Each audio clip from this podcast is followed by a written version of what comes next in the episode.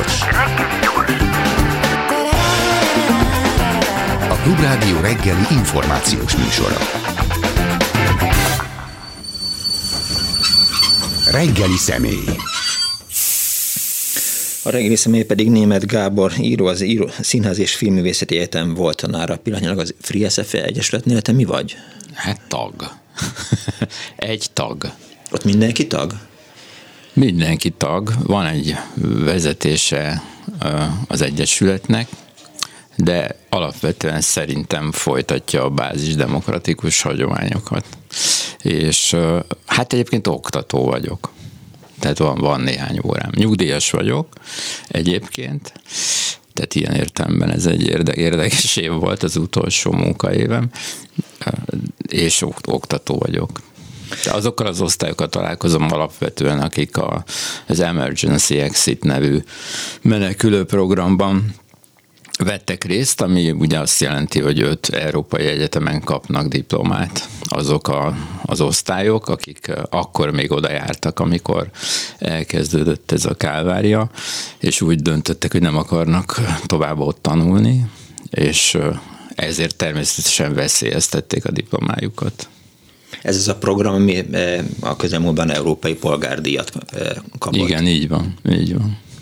Így egy évvel vagy másfél évvel az akkori események után, hogy látod, lehet-e már megvonni a mérlegét, vagy értékelni az akkor történteknek, amit tavaly szeptemberben kezdődött, ugye még nagyjából a járvány időszak előtt még nem volt szigorítás, hát ugye maga a szigorítás volt az, ami az egészet így, így át tudta formálni, tehát hogy ki kellett, el kellett hagyniuk a diákoknak az egyetemet. Hát az első, ami eszembe jut, az, hogy állítólag egykor a kínai miniszterelnök, már nem tudom melyik, arra kérdésre, hogy mi a véleménye a francia forradalomról, azt válaszolt, hogy még nem telt el elég idő ahhoz, hogy véleményt formálja. Ugye a huszadik századról beszélünk, tehát tényleg nehéz, nehéz mérleget vonni, mert ahhoz valami távolságtartás kéne, az nekem még nincsen meg. Én igazából egy ilyen fura, ilyen dermet részben, dermet részben melankolikus csendben vagyok, amire, amire nyugodt szívvel tudok válaszolni, az, a, az az élménynek a természete, amit, amit átélt ez a közösség. Azt hiszem mondhatom ezt, mert nem szabad dobálozni egy ilyen szóval, mert elég törékeny. De hát uh, sose gondoltam volna, hogy én ezt átélem. Uh, azt kell, hogy mondjam, hogy egyáltalán. Mert ugyan emlékeztet bizonyos, bizonyos korszakokra, vagy emlékeztet bizonyos indulatokra, vagy állásfoglalásokra, de hogy, uh, hogy ezt a fajta tiszta uh, és méltóságteljes és szenvedélyes és ironikus ellenállást, amiközben evidensnek tűnt. Hát ezt nem gondoltam, hogy én átélem, különösen nem ebben az életkorban. Egyébként az alapállásom abszolút cinikus. Igen, mindegy, ha már nyugdíjas vagy, akkor azért az is kiderül, hogy, hogy néhány évtizedet már lehúztál, hogy szokták ezt mondani. Néhány évtizedet taposod. Volt ehhez hasonló történelmi élmény, vagy, vagy, vagy közösségi élmény az életedben? Akár szétverése valaminek, ádió, akár politikai események. Hát a gazdag, szétverésben gazdag ország vagyunk. Nekem jutott egy a Magyar Napló, aztán jutott a rádió, és aztán jutott az es ef e, szóval szépen, szépen sorban jöttek egymás után nagyjából, nagyjából hasonlóan gyalázatos történetek. Bár nyilván a finom hangolás az, az, az más volt. Ilyen közösségi élményem nem volt. Tehát, a, hogy mondjam, a, a bármivel való szembenállásnak a, a mikroszintjét ismerem. Ezek ilyen szűk baráti körök, amik, amik egyáltalán nem tűntek ugye ilyen léptékűnek. Itt viszont azt láttam, hogy több száz ember tulajdonképpen egy, egy mély elvi közösségben, és egy mély indulati és azt kell mondani, hogy morális közösségben létezik. E, és maradt is azóta is, tehát egy ilyen összezárt, e, e, erős kapcsolatot, erős e, viszonyt fenntartó közösség maradt az Emergency Exit? E, nagyon jó volna azt mondani, hogy igen, de azt látom, a hogy... De a világ nem ilyen. Az alkatok se egyformák. Ugye én alapvetően két szélsőséges magatartást látok. Az, az egyik az enyém, és látok ilyet többet is, a hallgatók közt is, akik ugyanebben a, akik kicsit furcsa gyászban vannak, vagy nem tudom, hogy mit csinál. Tehát egy ilyen kvázi poszttraumatikus állapotban.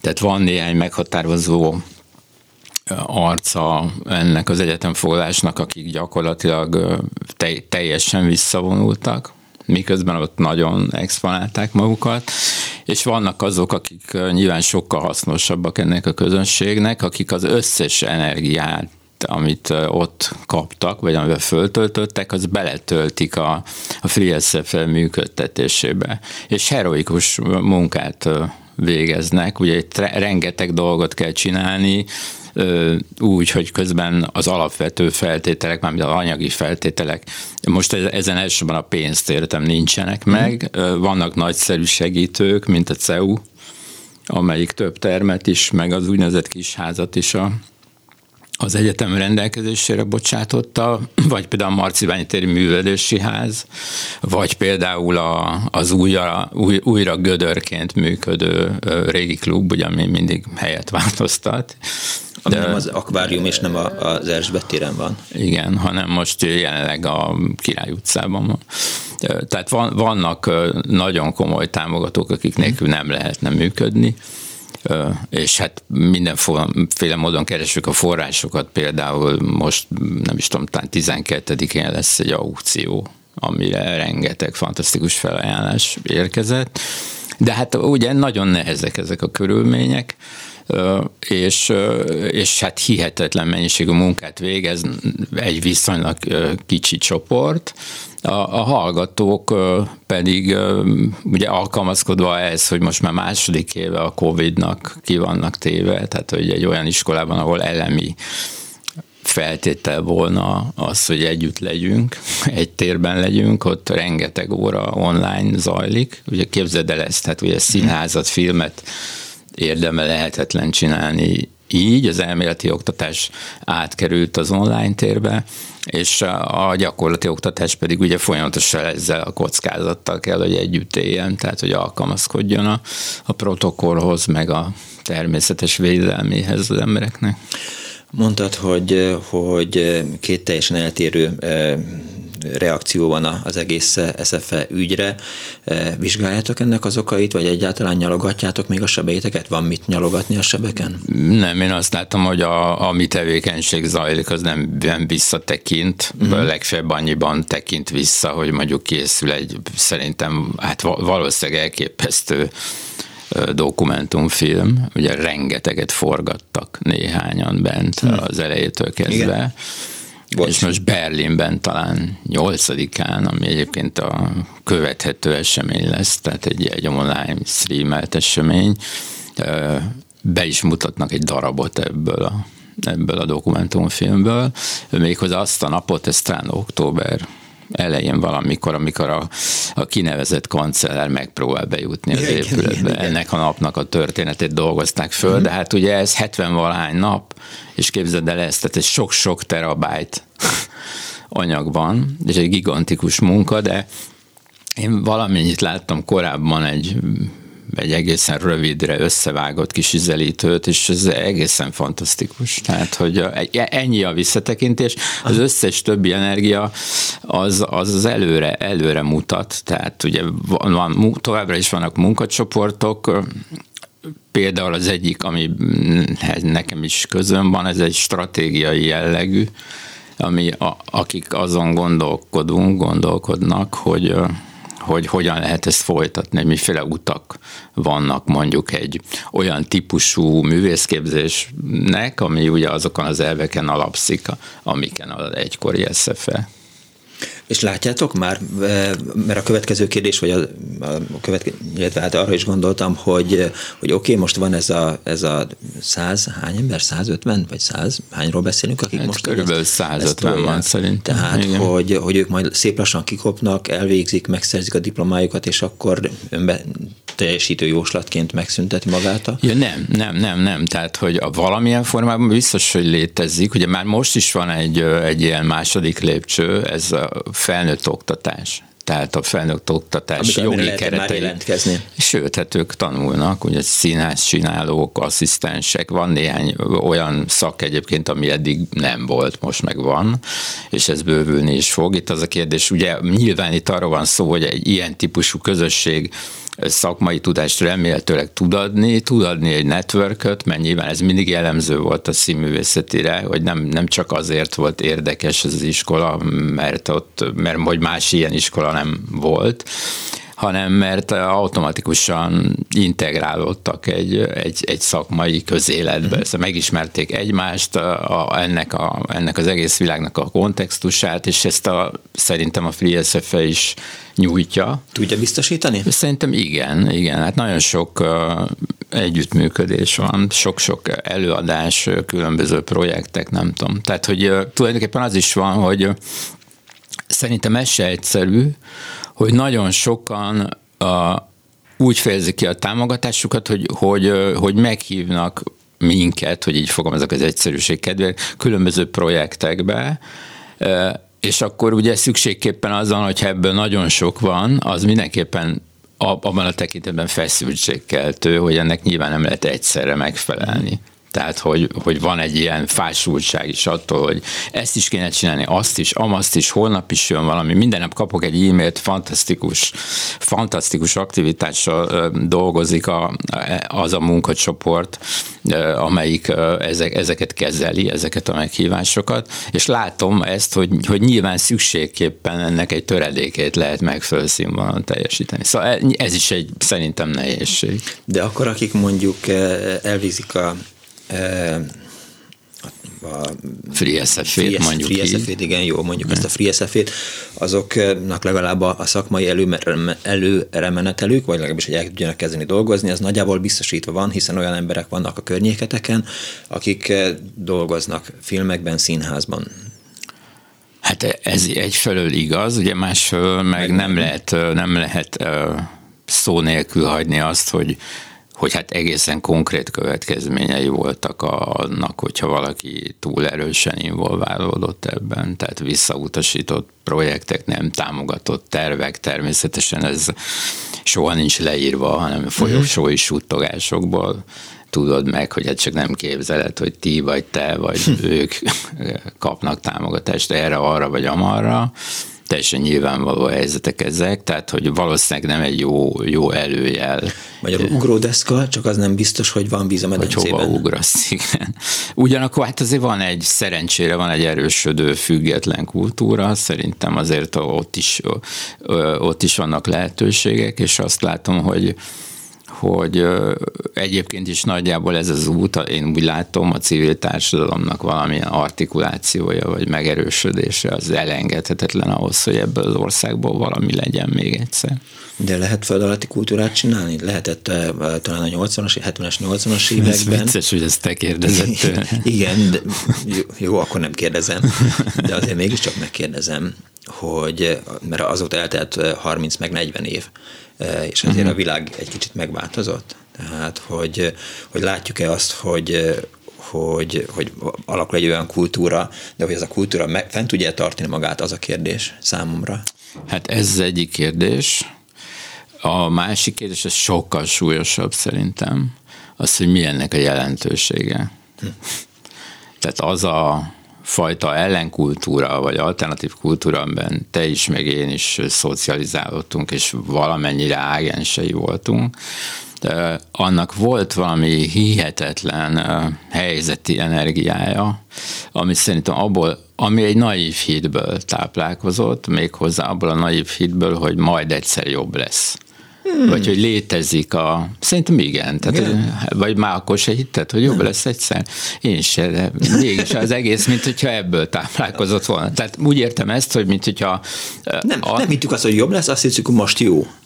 Hát, hogy jó, jó, az ellen az jó, azt, azt gondoltuk, igen. De mégis úgy gondoltuk, hogy esetleg leváltható ez a fajta monolit hatalmi struktúra valami ennél szabadabbra. Azért ezt nem ezt mondhatjuk, igen. hogy ez igen. ilyen típusú naivitás volt bennünk, hogy...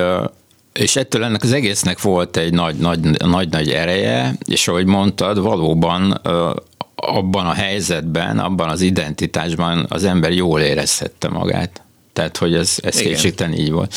Most szerintem ezt a jelentőséget valahogy nem érzed, tehát valahogy minden kicsit ornamentikussá lett, ez is, miközben nagyon jó dolgok születnek, csak ez, ez, a, ez a fajta hit vagy lendület, ez szerintem elfogyott alól a mögüle, körülötte. Tehát valami ilyesmit érzek, hát lehet, hogy pontatlanul fogalmazzok, de, de ezt, ezt jelentős különbségnek gondolom.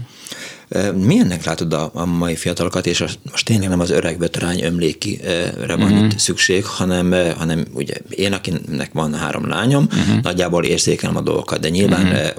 tanárként, oktatóként azért mást gondolsz, vagy mást látsz belülük, mint, mint szülőként látsz, vagy, vagy láttál. Hát én kétezer-egyben kerültem az, az esz ef é-re, akkor külsős oktatóként, és ugye pont húsz évet töltöttem ott. Ezért tényleg abban az érdekes helyzetben vagyok, hogy, hogy mondjuk jellemzően húsztól huszonhárom éves korig ismerem ezeket a, ezeket a fiúkat és lányokat. Mindig van, van valami változás, valami fi, finom elmozdulás, és tele van csodálatos tehetségekkel, és, és hihetetlenül tiszta emberekkel. Szóval, hogy én ezt a fajta, hát egyébként mindig fiatalon is gyűlöltem ezt a fajta diskurzust, ami arról beszélt, hogy minden egyre rosszabb, mert szerintem ez egy, ez, ez nem is tudom, ez egy ilyen önlegitimációs baromság. Egyáltalán nem, nem így működik a dolog. Minden generációnak nyilván szembe kell nézni azzal a korral, ami, amiben megadatott neki felnőtté válni, és ezek mindig kicsit más problémák. Én azt látom, hogy egyre nehezebb ez a dolog. Tehát, hogy aki most, most huszonegy, huszonkettő, huszonhárom éves, mint például a, a, a fiam, de beszéltnék a lányomról is, aki harmincegy, más típusú problémák, azok most nagyon nehéz helyzetben vannak. Nehéz eldönteni, hogy mit akarjál, hogy kikkel akart, hogy egyáltalán akarjál hol valamit, hol akarjad, igen. Akarják-e valamit? Így van, hogy valami, bármit is akarja. Na, nagyon nehéz helyzetben vannak, és ehhez képest mondjuk ugye a legutóbbi élményem erről a generációról az, amivel kezdtük a beszélgetést, tehát hogy bele tudnak állni úgy, hogy mindent, mindent kockáztatnak. És hát ez, ez felemelő. Szóval, hogy na, nagyszerű dolog ez. És hogy látod, hogy inkább elhúznának nyugatabbra? Ugye, ha most megnézzük az elmúlt néhány hónap eseményeit, előválasztást, elő, ha az előválasztást nézzük, hihetetlen sok fiatal bukkant fel, és, és állt be Márki-Zay Péter mögé, vagy egyáltalán vett részt ebben a folyamatban. Mm-hmm. Tehát, hogy egy kicsit azért komolyabban veszik a, a, a, a sorsukat, vagy a jövőjüket a, a fiatalok, de még mindig az a kérdés számomra, hogy, hogy azt itt képzelik el, vagy, vagy más országban, hogy, hogy mit szeretnének, hogy érzed? Hát valószínűleg erre nehéz egyértelmű választ adni, ez látványosan sokan eleve úgy gondolják el, hogy ők európai polgárok. Tehát azt gondolom, hogy nem is, tehát ez még egy ilyen régi, ez, ez régi fogalomrendszer, igen, hogy nem itt meg amott, hát Istenem, hát most itt élek, aztán ott élek, az egész világ ilyen értelemben rettenetesen flexibilis lehet, ugye minden korlátozás ellenére is. Tehát az, hogy valaki többször egzisztenciát vált, vagy az érdeklődési iránya az nem tudom, száznyolcvan fokot változik, hogy ott hagyja az értelmiségi pályát, és elmegy péknek, vagy fordítva, érted? Tehát ez teljes, ilyen értem, egy totál, totálisan flexibilis világban élünk. Én azt látom, hogy nagyon sok olyan ember van, aki felelősséget érez. Tehát aki úgy gondolja, hogy dolga van itt. Tehát, hogy bár az van az evidens, hogy elhúzzál innen, tehát a józan eszed, a zsigereid, nem tudom, az diktálják, hogy innen el, ahogy Kafka, Kafka mondta, de egyáltalán nem akarnak elmenni, mert azt gondolják, hogy, hogy még itt talán van dolog, meg, meg lehetőség. Igen, hát ezt mondtuk mi ezért harminc évvel ezelőtt is, néző, hogy menjenek el ők. Az jó hangzik, hogy, hogy lelkesek, tehetségesek és, és izgalmasak a mostani fiatalok, csak az egyik barátommal beszélgettem, aki az egyik egyetemen média tanszéken tanít, uh-huh. és megkérdezte a, a, a most egyetemet kezdő fiataloktól, hogy mit olvastak utoljára. Hát egyrészt semmit nem olvasnak, több olyan hallgató van, akinek az utolsó olvasmányi élménye az a Harry Potter volt, uh-huh. és amikor így megpróbált rávenni őket, hogy, hogy esetleg olvassanak el egy könyvet, mondták, hogy te Jóisten, hát az kétszáz oldalt, hát csak nem képzelje a tanár úr, hogy ezt el fogom olvasni, majd esetleg megnézem filmben. Képzeld el, hogy egyszerűen nagyjából húsz évvel ezelőtt találkoztam Nagy Esz Péterrel, aki sajnos már nincs köztünk, ugye kitűnő irodalomtörténész és tanár volt, és jó viszonyban voltam vele, és megkérdeztem tőle, hogy mi van veled, Péter, és azt mondta, hogy hát tanítok egy médiaiskolában, és milyen, és azt mondta, hogy hát úgy tudnám jellemezni, hogy a múltkor az egyik hallgató J-vel írta, ami érted, de én megkönnyebbültem, mert legalább ellipszilonnal. Na most, tehát ugye ez vége hossza nem volna annak, hogyha beleállnánk ebbe, hogy ki mit nem tud, aki mit nem tudott megrendeznénk. De én visszamegyek és provokatív leszek. Azt gondolom, hogy az olvasás szó az tágabb értelmű lett. Hm. Tehát, hogy lehet, hogy... Nem, könyv... nem, nem könyvre szűkítjük. Lehet, hogy könyvet nem olvasnak, jeleket fejtenek meg egész álló nap. Egyébként azt gondolom, hogy egy ma élő ember, az körülbelül annyi jellel találkozik az életében egy nap alatt, mint mondjuk a tizenhatodik században valaki az egész életében. Tehát egy hihetetlen jelzguhatagban, aha. és jelentés tömegben élsz, és ezt fejted meg, ráadásul ugye több platformon vagy jelen egyszerre, amit mi nem tudunk csinálni láthatóan, tehát ők viszont vidáman, igen. tehát három platformon mozognak folyamatosan. Nálunk volt egy idő, amikor a régi vágású tanárok megőrültek ettől, sőt, hát volt, aki kizavarta azt a hallgatót, aki nyitott laptop mögül figyelte, vagy nem figyelte az óráját, és aztán egyszerűen rá kellett jönni, hogy ez nem tiszteletlenség, hanem létmód. Nem akarom természetesen idealizálni a helyzetet, mert azt láttam, hogy nyilván hihetetlen mennyiségű információ szemét van, amit amikor fogyasztod, nem feltétlenül veszel észre. Tehát ebben a, ebben a nivelláló jelzúhatakban, érted, nem, nem feltétlenül tudsz jól válogatni, de hogy nem olvasnának, azt ilyen értelemben egy, egy picit finomítanám. Uh-huh. Tehát, hogy nagyon sokféle módon fogyasztanak előre, előre konstruált információ mennyiséget. Ugye ez, hogy hol kép, hol hang, hol, hol valami multimédiás ügy, hol egy ilyen, nem is tudom micsoda, tehát egy ilyen konglomerátum, aminek a fölfejtése olvasás. Az más kérdés, és persze arról beszélhetnénk, hogy ehhez képest miért nem tanítanak képet olvasni soha ebben az országban. És, vagy, és stb. Sem tanítanak. Igen.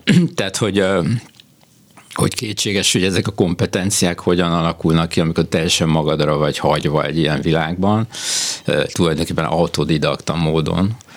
De hogy közben értett, mondom, nem akarok ezzel szembe menni, mert én is tapasztaltam olyanokat, hogy evidensen hivatkoztam könyvre, jelentős színészre, akinek a nevét se hallották a színművészetén.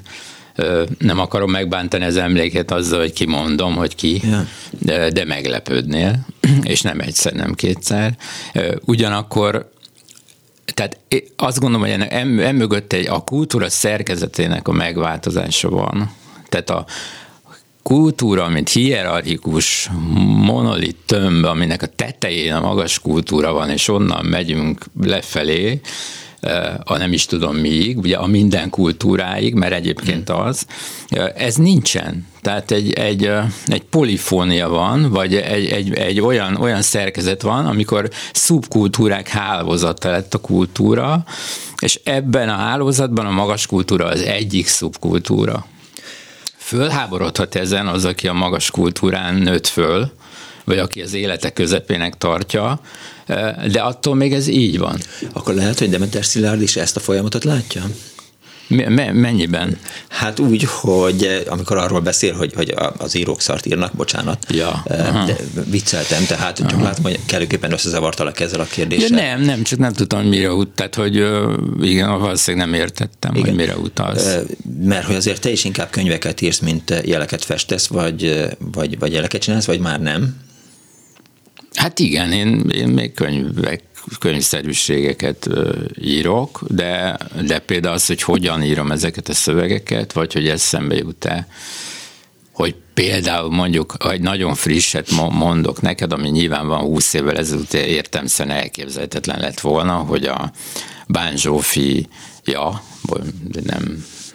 nem, hogy mondjam, nem benfenteskedünk, tehát Bán Zsófia, aki kitűnő író, eszéíró, Füst Milán-díjat kapott tegnap, amit ugye nem lehetett átvenni, és én írtam a laudációját, és van benne, van benne egy utalás, konkrétan a a Rolling Stones együttes egyik számára, és akkor a lábjegyzetbe belinkeltem azt a YouTube videót, amin a nagyon-nagyon fiatal Mick Jagger elénekli egyik közös kedvencünket, You Can't Always Get What You Want című számot, ilyenkor kéne bejátszani, ugye?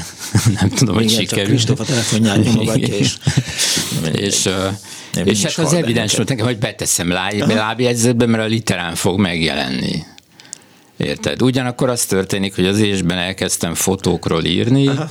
és ott uh, kérdeztem, hogy hát tudom, tudom úgy olyan milyen, tehát hogy nem közöl fotót az és, és akkor mondtam, hogy nem lehetne, hogy akkor mondjuk legalább az internetes változatban odalinkeljük azt, amiről beszél a szöveg, és nem lehetett. Tehát és kikiúzták inkább az utalást, mint hogy megtörténjen. Ja. Tehát érted, tehát, hogy egy ilyen fura határán élünk ennek, de hogy azt nem mondhatom, hogy nem hat rám ez a dolog. Tehát amikor például ez is egy nagyon érdekes dolog, hogy egy startup cég hihetetlenül sikeres lett Amerikában azzal, hogy a régi táskaírógépre hasonlító író, számító írógépet csináltak. Ismered ezt a tárgyat? Nem. Freewrite-nak hívják. A felhőbe mentesz minden, aha. de nincs kapcsolatod a Facebookkal, és semmilyen böngészővel. Tehát az a lényeg, hogy az írásra koncentrálsz. Uh-huh. Iszonyú mennyiséget eladnak, elég drága egyébként, öt-hatszáz dollár, vagy nem tudom. Van benne, van belőle egy ilyen utazó típusú is. Uh-huh. De én például, ha bár nagyon rokonszenves ez a dolog, nekem írás közben sokszor kell az internet. Érted, valamit nem tudok, eszembe jut, meg akarom nézni a, a Google Mapen, hogy hogy néz ki, nem tudom, amikor a mormotát írtam, akkor például egy napot töltöttem azzal, hogy néztem, hogy Biarritzban, egy bizonyos öbölben, hogy jön föl a nap, és hogy megy le. Mert ugye élőbe közvetítik a, uh-huh. a létezést az öbölben, és látod mozogni a napot. És nekem az akkor valamiért fontos volt, hogy hol van árnyék, meg hol nincs.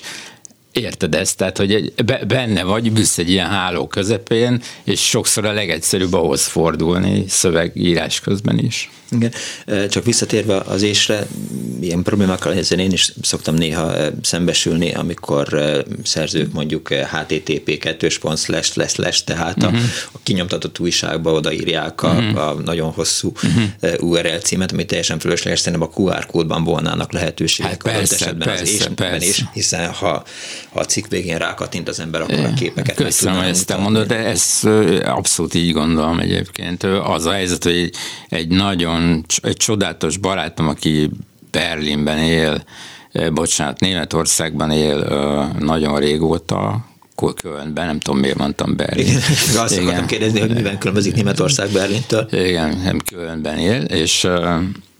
szerkesztettem az egyik könyvét, prózaíró, magvetően jelent meg ez a könyv, Nehéz esők a címe, és ott vannak vizuális utalások, és ott kú er kódokat használtunk a könyvben. És most láttam, hogy a Krasznahorkai könyvben is megjelennek ott ugye azt hiszem elsőbb a zenére mutató kódok, úgyhogy például ez is jelennek, hogy hogyan változik az igen. olvasás. Visszatérve egy kicsit, kérdeztem tőled, hogy össze Demeter Szilárdozzuk-e a kezünket. Akkor, amikor terveztem, hogy, hogy üljünk le beszélgetni, akkor egy kicsit szerettem volna, ha reagáltál volna, vagy elmondtad volna, hogy mit gondolsz arról, ami így zajlik a, ebben az egész, hát nem mondhatjuk azt, hogy mert az irodalmi élet nem Demeter Szilárd, hálá Istennek. Uh-huh. Hát uh, nyilván ez egy, uh, ez egy jelenség, sok egyéb jelenség mellett ugyanezt a, ugyanezt a tébolyt uh, jelenti számomra. Tehát ezt a, ezt a teljesen értelmetlen koncentrációs hatalmi tébolyt, ami szerintem ráadásul teljesen improduktív is. Tehát ez nem, nem szokott jól, jót tenni a kultúrának, amikor ezt csinálják vele. Uh, én azok közé tartozom, akik... Uh, habár csodálatos, majd, majdnem, hogy barátnak nevezhető ismerősei dolgoznak ebben a múzeumban, de két alkalommal mentem oda emiatt, ami, ami történik. És mind a kettő egy halottra való emlékezés alkalma volt, amikor úgy gondoltam, hogy ez fölülírja ezt a viszonyt, ami demonstratív, bárkinek demonstrálok, közben megbe, megbántom ezeket az embereket, akiket tisztelek. Ez a mindenképpen rettenetes a helyzet, de mégis azt gondolom, hogy, hogy, hogy ezt nem, tehát hogy, hogy, hogy ez a békafőzés megint, ahogy az es ef é-nél is volt. Tehát, hogy apró, pici lépésekben emelni a hőmérsékletet, és aztán azt veszed észre, hogy megfőttél. Hogy ez zajlik gyakorlatilag.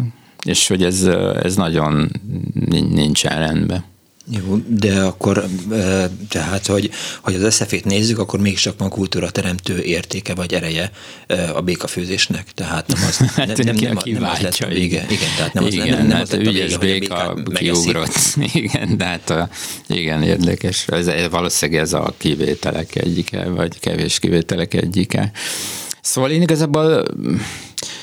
Val- valószínűleg egy, egy idő után majd ez érdekes lesz ezt így megnézni, hogy ez hogy zajlott le. Ugye a mi esetünkben hála Istennek folyt egy folyamatos dokumentáció úgynevezett hírlevelek formájában azt az eredetileg elég szelíd harcot, amit a fenntartó minisztériummal folytattunk, azt folyamatosan dokumentáltuk. Szerintem ebből még le- lehet egyszer egy nagyon érdekes tanulmánynak az alapanyaga. Tehát, hogy hogyan működik ez a kultúra, hogyan korrumpál, hogyan von be gyengéden, vagy erőszakosan, vagy, vagy tesz visszautasítatatlan ajánlatokat, ezt, ezt látjuk, ezt a működést, de hát valószínűleg teljesen értelmetlen. Tehát, hogy a, a, a, annyi hit marad bennem ezzel kapcsolatban, a kultúra természetesen nem ilyen. Tehát ezt, ezt nem lehet annektálni, mert óvatatlanul az annektációnak a gesztusa azzal jár, hogy közben elkezd burjánozni az, ami nincsen még annektálva. Tehát, hogy egy kicsit így menekül a dolog a saját szabadságába, vagy természete szerint. Hasonlítható bármilyen szinten a kultúrának ilyetén kezelése Aczél György tevékenységéhez? Hát, a... Vagy annyit, annyira még nem vagyunk öregek, hogy... Nem tudom, hogy, hogy ugye, tehát, hogy... Most persze, ugye ér, ér, értem a magas labdát, lehetne mondani, hogy Aczél György legalább olvasta, amit nem szeretett, vagy mert hogy mindent olvasott valószínűleg, vagy volt ez egy ilyen, egy ilyen érdeklődő viszonya. Azt nem gondolom, hogy Demeter Szilárd, akit én nem ismerek személyesen, kétszer váltam tőle három méter egy temetésen, azt hiszem, hogy, hogy ne olvasna, mert úgy tűnik, hogy abszolút olvas, és azt gondolom, hogy ezek a láthatóan nagyon tudatosan fölépített provokációk, amik jellemzően olyan szerkezetűek, hogy mond valami nagyon durva és vállalhatatlan mm. dolgot, aztán elkezdi argumentálni, amiben részigazságokat csempész, ettől elbizonytalanodnak azok, akik előre, először fölháborodtak, hogy hát azért tulajdonképpen éppen ott a negyedik mondatban, a zárójelben van valami. Szóval ez szerintem egy tudatosan felépített ö, ö, stratégia, ö, és láthatóan kajáljuk, mint, a, mint nem tudom, kacsa a nokedlit, tehát nem tud úgy megszólalni, hogy utána ne legyen irgalmatlan média habverés. Ö, ö, miközben ugye ezek a habverések teljesen hatástalanok. Ö, tehát én igazából Igazából nem tudom, hogy, hogy van-e értelme annak, amit egyébként látom, hogy gyakran csinálunk, hogy azt mondjuk, hogy ez olyan, mint a, és akkor itt jön egy évtized. Igen. Ugye, mert a nüanszok halálfontosak, ugye? Tehát, hogy, hogy semmi se ismétlődik meg. Hogy ez egy fasiszta rendszer, bizonyos vonásaiban, ugye, amint azt az eszmetörténészek kimutatják, vagy a politikával foglalkozók kimutatják, vagy egyszerűen csak a történészek. Lehet beszélni erről, csak az a kérdés, hogy van, van-e értelme? Tehát, hogy nem inkább az-e a dolga az értelmiségnek, hogy a fönnálló kritikáját, a fönnálló analízisével alapozza meg. Ugye láthatóan ez, ez egy nehezebb ügy. Jóval nehezebb. Van a lehetősége a, a kultúra szereplőinek eltávolodni ettől az egésztől, hiszen ez az egész tartja fent a, a létezésüket, a működésüket. Hát igen, igen. Igen, tehát hogy így van, ahogy mondott, tehát hogy a, az igazi radikalitás az nyilván az tulajdonképpen az, az önmegtagadásig. Az a Hamvas Béla ezerkilencszázötven valahány, amikor Duna Bentelire... Így van, a viszonylag művelt raktáros. Igen, igen. Tehát csak, hogy, hogy van-e erre lehetőség, vagy meg lehet ezt tenni kétezer-huszonegyben? Hát ez is nagyon érdekes, amit mondasz, mert viszont kénytelen vagyok visszaemlékezni a hetvenes évekre. Valószínűleg tudnánk csinálni ketten egy műsort azokból a, az egzisztenciális kísérletekből, amik a, a, a, az exoduszt szolgálták, öltözőőr, tűzoltókészülék ellenőrzés. Geodéta. Geodéta. Volt egy barátom, aki azért hagyta el a, az egyébként remek újságkihordó szakmát, ahol egyébként szintén elképesztő figurák fordultak meg, tehát a ötgyerekes teológustól a festőművészig, elég sokféle emberre hordtam együtt annak idején újságot, mert talált egy még jobb foglalkozást, ezt nagyon fogod szeretni. A Pilisben ő volt az, aki újrafestette a fatörzsön az útjelzéseket. Most képzeld ezt el, légy szíves!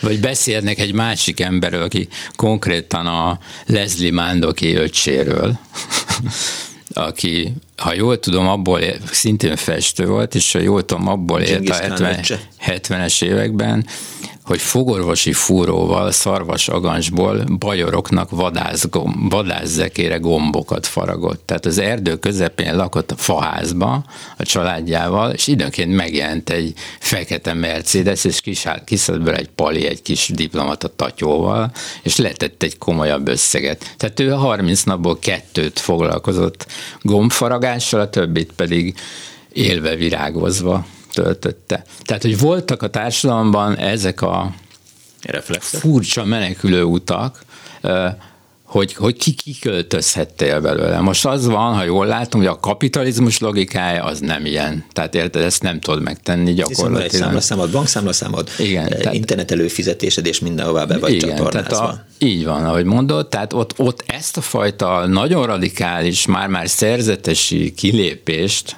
amikor azt mondod, hogy oké, okay, akkor megvásárolom azt a szabadságot azon a módon, ahogy morálisan tudom vállalni, meg hát amire egyáltalán a képességeim alkalmasra tesznek, ez nincs. Tehát vagy odaadod magad ennek a struktúrának, vagy gyakorlatilag elpusztulsz, vagy a pusztulás szélén töltöd az életedet.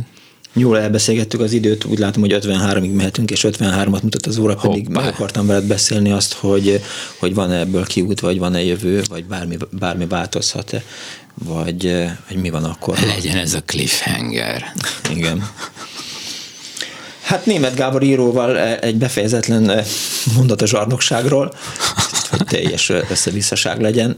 Köszönöm szépen, hogy itt volt a FreeSZFE Egyesület tagja volt a vendégünk, beszélgettünk a FreeSZFE-ről, meg irodalomról, meg kultúráról. Egy hallgató azt kérdezte, hogy minek a könyv, amikor ott van a hangos könyv. Egyébként valóban, mm. tehát mm. ott vannak a podcastok. A mai műsor szerkesztője Bálint Judit volt, létrehozásában segítségemre volt Balogh Kármen, Bíró Kristóf, Selmeci János, Zsidai Péter. Nagyon szépen köszönöm megtisztelő figyelmüket, egy hét múlva találkozunk, legyen kellemes a hétvégéjük. Vasárnap arra készüljenek, hogy Pánkszmeded Miklós Miklós.